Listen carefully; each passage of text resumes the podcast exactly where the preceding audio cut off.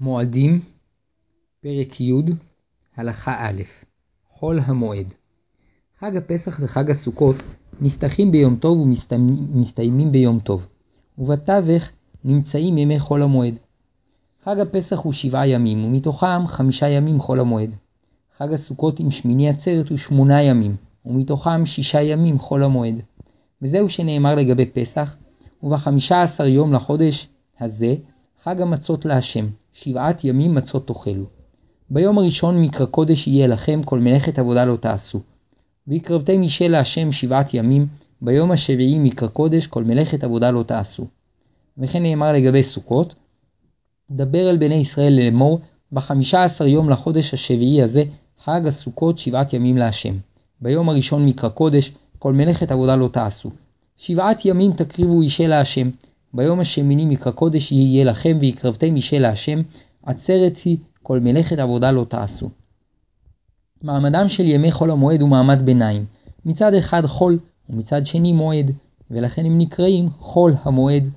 מצד אחד הם כלולים, כלולים בימי החג, ומצווה מהתורה לשמוח בהם, ומקריבים בהם את קורבנות החג, כשם שמקריבים ביום טוב, ורק על ידי צירופם חג הפסח וחג הסוכות הם שבעה ימים. ובפסח אסור לאכול בהם חמץ, ובסוכות מצווה לשבת בהם בסוכה כמו בחג הראשון. ואף הם נכללים בחגים שנקראים מקראי קודש, שנאמר, אלה מועדי השם אשר תקראו אותם מקראי קודש, להקריב אישה להשם עולה ומנחה, זבח מוסכים דבר יום ביומו. ולכן בתפילת מוסף אומרים עליהם את יום מקרא קודש הזה. מנגד, כאשר התורה התייחסה אל הימים באופן מפורט, הדגישה שהיום הראשון והאחרון הם מקראי קודש, ואסור לעשות בהם מלאכת עבודה. הרי שימי חול המועד אינם מקראי קודש לעניין איסור מלאכה, ולכן מותר לעשות בהם מלאכות לצורך המועד או כדי למנוע הפסד. מכיוון שיש בהם צד של חול, עושים הבדלה בין יום טוב לחול המועד, ואומרים בהבדלה המבדיל בין קודש לחול. בפרק זה נעסוק במצוות חול המועד, ובשני הפרקים הבאים נבהר בהרחבה את הלכות מלאכה בחול המועד. בראשון נבהר את ההלכות הנוגעות לכל אדם בחייו הפרטיים, ובשני את היתרי העבודה בחול המועד. מועדים פרק י' הלכה ב' תפילות כיוון שיש, שיש בימי חול המועד שילוב של קודש וחול, גם בתפילות חול המועד משולבים הקודש והחול. בתפילות שחרית, מנחה וערבית מתפללים תפילה של חול, ומוסיפים לומר יעלה ויבוא בברכת רצה כדי להזכיר את החג, והשוכח לאומרו באחת התפילות, כל זמן שלא סיים את התפילה יחזור לתחילת ברכת רצה, ויאמר יעלה ויבוא, וימשיך להתפלל משם ברציפות עד סוף התפילה. ואם סיים את התפילה, גם אם לא פסע עדיין שלוש פסיעות לאחוריו, חוזר ומתפלל כדי להזכיר יעלה ויבוא. מיד לאחר סיום תפילת עמידה של שחרית אומרים הלל. בכל המועד סוכות, הלל שלם, ובכל המועד פסח, חצי הלל, כמבואר לעיל. תקנו לקרוא בתורה בימי חול המועד בעניינו של יום. בחג הפסח קוראים בכל יום פרשייה מן הפרשות שמוזכר בחג הפסח, ובחג הסוכות קוראים בכל יום את קורבנות החג מפרשת פנחס. וקוראים לתורה ארבעה עולים, ואף בזה יש ביטוי למעמד היום, שבימות החול קוראים שלושה עולים, בחול המועד ארבעה, וביום טוב חמישה. כשם שביום טוב מתפללים מוסף, כך גם בחול המועד, מפני שתפילת המוסף כנגד הקורבנות הנוספים שהקריבו בחג, ובזה חול המועד שווה ליום טוב. כאשר חול המועד חל בשבת, מתפללים ערבית שחרית ומנחה כנוסח תפילת השבת, ומוסיפים יעלה ויבוא בברכת רצה, ונוסח תפילת המוסף כנוסח תפילת החג, ומשלבים בה את עניין השבת, ומקדימים את השבת למועד, שקדושת השבת קודמת לקדושת המועד, וחותמים מקדש השבת וישראל והזמנים. נחלקו הראשונים לגבי הנחת תפילין בחול המועד. כידוע, שבת וימים טובים אסור להניח תפילין. מפני שהתפילין הן אות לקשר שבין הקדוש ברוך הוא לישראל. וכיוון שגם שבת ויום טוב הם אות לכך, כל המניח בהם תפילין נמצא מזלזל באות של הימים הקדושים. לגבי חול המועד יש אומרים שהואיל וחלק מהמלאכות מותרות בו, אין חול המועד נחשב אות, וחייבים להניח בו תפילין. וכן נהגו רבים באשכנז. ויש אומרים שאיסור חמץ בחול המועד פסח והמצווה לשבת בסוכה בחול המועד סוכות הם האות לקשר, לקשר שבין הקדוש ברוך הוא לישראל, וכדי שלא לזלזל באות של המועדים, גם בחול המועד אסור להניח תפילין. וכן נהגו בספרד וכן נהגו חלק מיהודי אשכנז. למעשה, בחוץ לארץ נכון לכל קהילה להמשיך במנהגה, אבל בארץ ישראל, כיוון שהמנהג הרווח בקרב כל העדות שלא להניח תפילין, צריכים כל העולים להצטרף למנהג ארץ ישראל. מועדים, פרק י', הלכה ג' שמחה, סעודות ובגדים מצווה על כל אדם לשמוח עם בני משפחתו וכל הנלווים עמו בימי חול המועד, שנאמר ושמחת בחגיך אתה ובנך וביתך ועבדך ואמתך והלוי והגר והיתום והאלמנה אשר בשעריך. מצוות השמחה צריכה לבוא לידי ביטוי בסעודות ובגדים, שכן הסעודות והבגדים הם הדברים שאנשים רגילים לשמוח בהם. בנוסף לכך, מבחינה מסוימת, גם חול המועד נחשב מקראי קודש, ולכן מצווה לקדשו במאכל, במשתה ובכסות נקייה. לפיכך, מצווה לקבוע כל, בכל אחד מימי חול המועד שתי סעודות, אחת בערב ואחת ביום. ומצווה לאכול בכל סעודה לחם ומאכלים משמחים. ומצווה לשתות בסעודות אלו יין משמח כשיעור רביעית, 75 מיליליטר. וגם במשקה אלכוהולי אחר מקיימים את המצווה, אלא שמצווה מהמובחר לשתות יין, שהוא החשוב שבמשקים. ומי ששמח באכילת בשר, עדיף שיאכל בסעודות חול המועד בשר, בשר בהמה או עוף. וכל המעדה ומכבד את המועדות ומוציא הוצאות להתענג באכילה ושתייה לשם שמיים, זוכה בכפליים. מי שאכילת שתי סעודות בשריות ביום מכבידה עליו, יאכל באחת משתי הסעודות מאכלים אחרים שמשמחים את ליבו. נוהגים לכסות את השולחן במפה במשך כל ימי חול המועד כמו ביום טוב. אמנם, כיוון שימי חול המועד אינם חשובים כיום טוב, קביעת סעודות מכובדות על לחם היא מצווה ולא חובה, ומי שאינו מעוניין לאכול לחם בסעודות, רשאי, וכן מי שאינו רוצה להרבות במאכלים ואינו רוצה לשתות יין, רשאי, ובלבד שארוחתו בחול המועד תהיה משובחת מארוחתו ביום חול. ואם הוא משווה את אכילתו בחול המועד לאכילתו בחול, הרי הוא מבזה את המועד, ואמרו חכמים, המבזה את המועדות, אין לו חלק לעולם הבא. כיוון שאין חובה לאכול לחם בסעודות חול המועד, מי שאכל לחם ושכח להזכיר בברכת המזון יעלה ויבוא, אינו חוזר, שכך הוא הכלל. בזמן שאין חובה לאכול לחם, השוכח להזכיר את היום, אינו צריך לחזור. מצווה ללבוש בחול המועד בגדים יפים ושמחים, ונהגו המהדרים ללבוש בחול המועד בגדים יפים כמו בשבת, אבל אין זו חובה, אלא חובה שיהיה ניכר הבדל מסוים בין בגדי חול המועד לבגדי חול. בכלל מצוות השמחה לעשות דברים שמשמחים את הלב, כדוגמת שירה, ריקוד וטיול, כל אדם לפי מה שמשמח אותו. מועדים, פרק י', הלכה ד' איסור חתונה משום שמחת המועד. אסור להתחתן בחול המועד, שאין לערב שמחה בשמחה, ונצטווינו לשמוח בחג, שנאמר ושמחת בחגיך, ולא לערב בשמחת החג שמחה חשובה אחרת, והמתחתן, מרוב שמחתו באשתו, מניח את שמחת החג ועוסק בשמחת אשתו. בנוסף לכך, הטורח שבארגון צורכי הנישואין, הבית והרהיטים, עלול לפגוע בשמחת המועד. עוד חששו חכמים שאם יהיה מותר להתחתן במועד, יבואו לדחות את מצוות פריאה וביאה, מפני שזוגות שיוכלו להתחתן בחודשים שלפני כן, ידחו את חתונתם למועד, כדי שיותר אנשים ישתתפו בשמחתם, וכדי לחסוך בכך כסף, שכן יוכלו לצרף את סעודת המועד והנישואין יחד. ולא רק נישואין ראשונים אסורים במועד, אלא גם נישואין שניים, שגם בהם יש שמחה גדולה. אבל בני זוג שהתגרשו והחליטו לחזור ולהתחתן, רשאים להתחתן במועד, שאין בחתונתם שמחה גדולה כל כך. מותר להתחתן בערב חג ולקיים את סעודות שבע הברכות בחג, מפני שבאופן זה שמחת החג עיקר, ושמחת שבע הברכות אינה פוגעת בשמחת החג אלא מצטרפת אליו. מקיימים במועד סעודת ברית מילה ופדיון בכור, שאין שמחת סעודות אלה גדולה עד כדי חשש שיאפילו על שמחת החג. מותר לקיים מסיבת שידוכין שנוהגים לקרוא לה בימינו אירוסין, אלא שיש מתירים זאת בתנאי שיסתפקו בהגשת כיבוד ולא יעשו סעודה גמורה, והמקל לערוך סעודה, יש לו על מה לסמוך. מועדים, פרק י', הלכה ה' עיסוק בדברים מצערים. כאשר אדם נפטר במועד, מטפלים בכל צורכי קבורתו, ואם צריך, תופרים לו תכריכים וחופרים לו קבר, אבל אין מספידים אותו, משום שמחת המועד שהיא מצווה מהתורה, ועל כן צריך להיזהר שלא להרבות בבכי ואבלות. ואם הנפטר הוא תלמיד חכם, מספידים אותו בעת הלוויה, שכבוד התורה דוחה את שמחת המועד. ויש אומרים שכיום אין תלמיד חכם שבקיא בכל התורה, ולכן אין להספיד תלמיד חכם במועד. ולמעשה, נוהגים להספיד תלמיד חכם גדול, שידוע ומוחזק כמרביץ תורה ומורה הוראה לרבים, אלא שנוהגים לקצר קצת בהספד.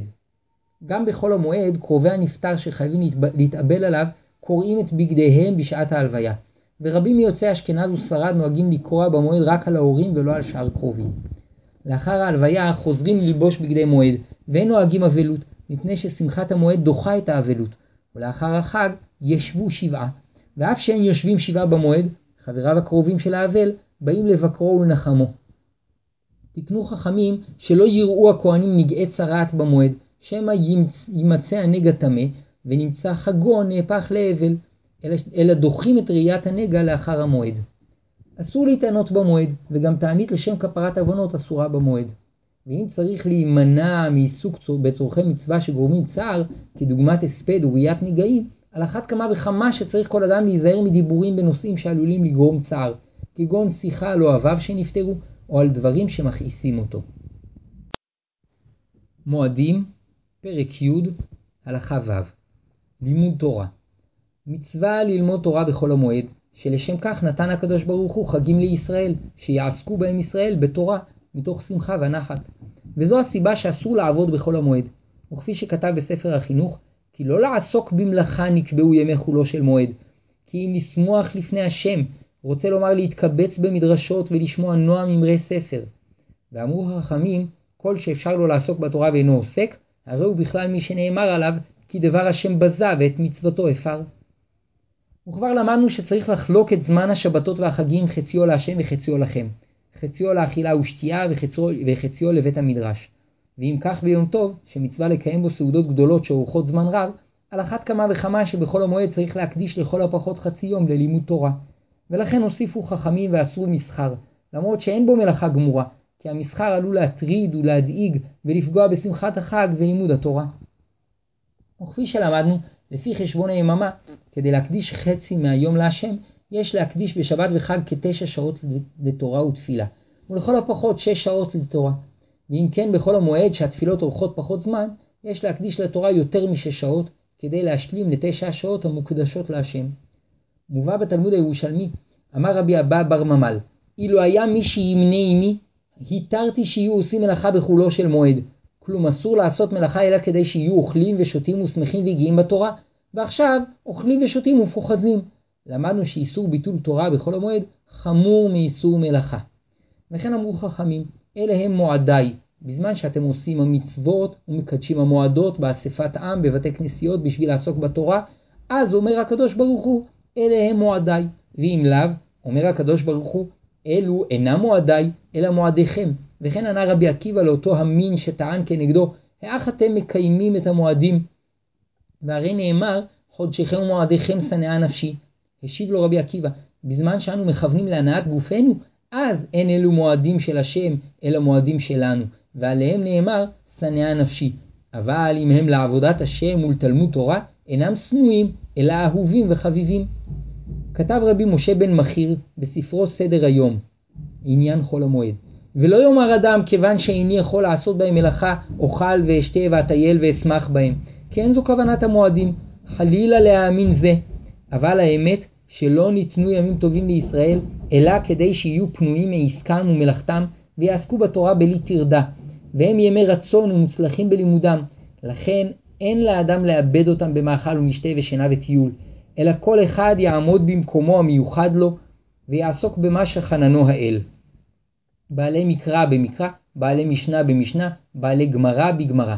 ויאכל דברים טובים ומוטעמים, וישתה כראוי לו, וישן מעט, והרי כל זה לעונג לגופו, ואחר כך שאר היום יענג נפשו העגומה, אשר יושבת כשבויה בגלות, ואין מי שיחוש לה ולתועלתה, כי כולם פונים לתאוות היצר הרע, והגוף הנגוף, וכל אלו הימים יש בהם תוספת קדושה, ואין השכל נותן שניתנה קדושה בימים אלו כדי לאכול ולשתות ולנהוג בהם מנהג חול, והמתנהג בהם במנהג הזה, בשיגעון ינהג, ועתיד ליתן את הדין, ומחלל קדושת הימים ומעלתם. ואומנם גם לטיולים יש מקום במועד, שכן מצינו שהתירו חכמים לטלטל חפצים ביום טוב לצורך טיול ברשות הרבים. וכן התירו למי שרוצה לרכוב על סוס לצורך טיול בחול המועד, לגזוז את ציפורני הסוס, ולתקן את האוכף והרסן שלו במלאכת אדיוט. אבל הכוונה לטיולים קצרים שמצטרפים לשמחת המועד ואינם מייגעים ומטריחים, ובוודאי שאינם על חשבון חצי היום שצריך להקדיש לתורה. לשם עלייה לירושלים עיר הקודש והמקדש, וכן לצורך הקבלת פני הרב, אפשר לקיים נסיעה ארוכה. גם אם באותו יום לא יצליח להקדיש את מלוא חצי היום לתורה, מפני שנראה שהעיסוק במצוות אלה כולל בתוכו את שני החלקים כאחד. בנסיעה יש מחציו לכם, ובמצוות עצמן יש מחציו להשם. שכן ההסתופפות בחצרות השם והקבלת פני הרב הן הכנות גדולות וחשובות ללימוד התורה. מועדים, פרק י', הלכה ז' משמעותו הרוחנית של חול המועד מצוות חול המועד מיוחדת במינה. לכאורה היה ראוי שלאחר שמתעלים למדרגת יום טוב, אין ראוי לרדת ממנה עד סיום החג. ואילו המצווה היא שלאחר יום טוב ראשון מקיימים את ימי חול המועד, ורק בסיום ימי החג מתעלים שוב למדרגת יום טוב. אבאר קצת את משמעות הדבר על פי ביאוריו הנפלאים של רבי נתן, תלמידו של רבי נחמן מברסלב. אמר הבעל שם טוב משל, כשם שמלמדים תינוק ללכת, בתחילה מסייעים לו, ואחר כך עוזבים אותו, והוא מנסה לעמוד וללכת ונופל, עד שלבסוף הוא מצליח ללכת בכוחות עצמו. כך בתחילת דרך עלייתו של האדם, מעניקים לו מן השמיים הערה גדולה שלמעלה ממדרגתו, ואחר כך מסלקים אותה ממנו, והוא נופל, ועליו להתאמץ לאחוז בדרכו ולעמוד בניסיונות, ומתוך כך יצליח לזכות שוב באותה הערה גדולה. והפעם לא ייפול ממנה, כי היא מתאימה למדרגתו. על פי זה אפשר להבין את עניינו של חול המועד. בתחילת החג מאיר לנו השם הערה גדולה ממדרגתנו, ובצאת יום טוב הוא מסלקה מאיתנו, ותפקידנו להתחזק בימי חול המועד בתורה ושמחת החג, ומכוח זה אנו זוכים לשוב ליום טוב שבסיום החג. וכיוון שכבר זכינו להתכונן לקראתו בחול המועד, אנו זוכים בו למדרגה גבוהה יותר. וכפי שאמרו חכמים שמדרגת קריאת ים סוף שהייתה בשביעי של פסח, למעלה ממכת בכורות שהייתה בראשון של פסח. וכן אמרו שראתה שפחה על הים, מה שלא ראוי ישעיה ויחזקאל. וגם בשמיני עצרת השמחה יתרה, שכל שבעת ימי חג הסוכות שמחתנו עם השם משותפת עם שאר האומות, ואילו בשמיני עצרת השם שמח עמנו בלבד. עוד תועלת יש בירידה ממדרגת יום טוב וחול המועד, שעל ידי כך יכולים להעלות נשמות נפולות שקדושת יום טוב גבוהה מדי עבורן, ודווקא מפני שחול המועד קרוב יותר אל החולין, הן יכולות להתעלות דרכו בעזרת המצוות שאנו מקיימים בחול המועד, שהן לימוד תורה, שמחת החג, דיבור, דיבוק חברים וצדקה. והרמז לכך שהמלאכה שמותר לעשות במועד רומזת לתפקיד הרוחני שלנו בימים אלו. בכל המועד מותר לעשות מלאכת דבר האבד, לרמוז שימים אלו נועדו להעלות נשמות אבודות. וכן הותרה המלאכה לצורך המועד, לרמוז שעל ידי הימים הללו אנו יכולים להבין את משמעות החגים, ומתוך כך לזכות לקרוא, לקלוט את אורם הגדול ביום טוב האחרון. עוד מגמה יש לימי חול המועד, שהואיל ויש בהם צד של חול, על ידם הקדושה נמשכת ומתגלה בימות החול, שכן יש לדעת שככל שהיום מקודש יותר, כך ההשפעה האלוקית ניכרת בו יותר, וממילא האיסור לעשות בו מלאכה חמור יותר. ומנגד, ככל שמתרחקים מההשפעה האלוקית, כך צריכים לטרוח ולהשתעבד יותר בעבודה קשה לצורך הפרנסה, כפי שהראה לנו בעקבות חטא אדם הראשון, ותפקידנו לגלות את דבר השם בכל מעשה ידינו, ועל ידי כך, בתהליך הדרגתי, נשתחרר מעול שעבוד הפרנסה, ונזכה שכל מלאכתנו תהיה לשם שמיים בנחת ובשמחה. השבת היא יסוד קדושת הזמן, וקדושתה קבועה וקיימת מששת ימי בראשית, ועל כן אסור לעשות בה כל מלאכה. מתוך קדושת השבת נצטוו ישראל להמשיך קדושה לכל הזמנים, עד ימות החול. בשלב הראשון נמשכת הקדושה לימים הטובים, שהם ימי חול שנתקדשו על ידי ישראל והפכו להיות ימים קדושים. מכיוון שימים אלו נתקדשו על ידי ישראל, מותר לעשות בהם מלאכה לצורך אוכל נפש של ישראל. אלא שעדיין ימי החול נותרו מרוחקים מהקדושה, ולשם כך נתן לנו השם את ימי חול המועד, שהם ימים ממוצעים, שמקצת העבודות מותרות בהן ומקצתן אסורות, ועל ידי אותן העבודות שנעשות במועד בהיתר לשם שמיים, נמשכת קדושה לכל העבודות שאנו צריכים לעשות בימות החול שבמשך השנה.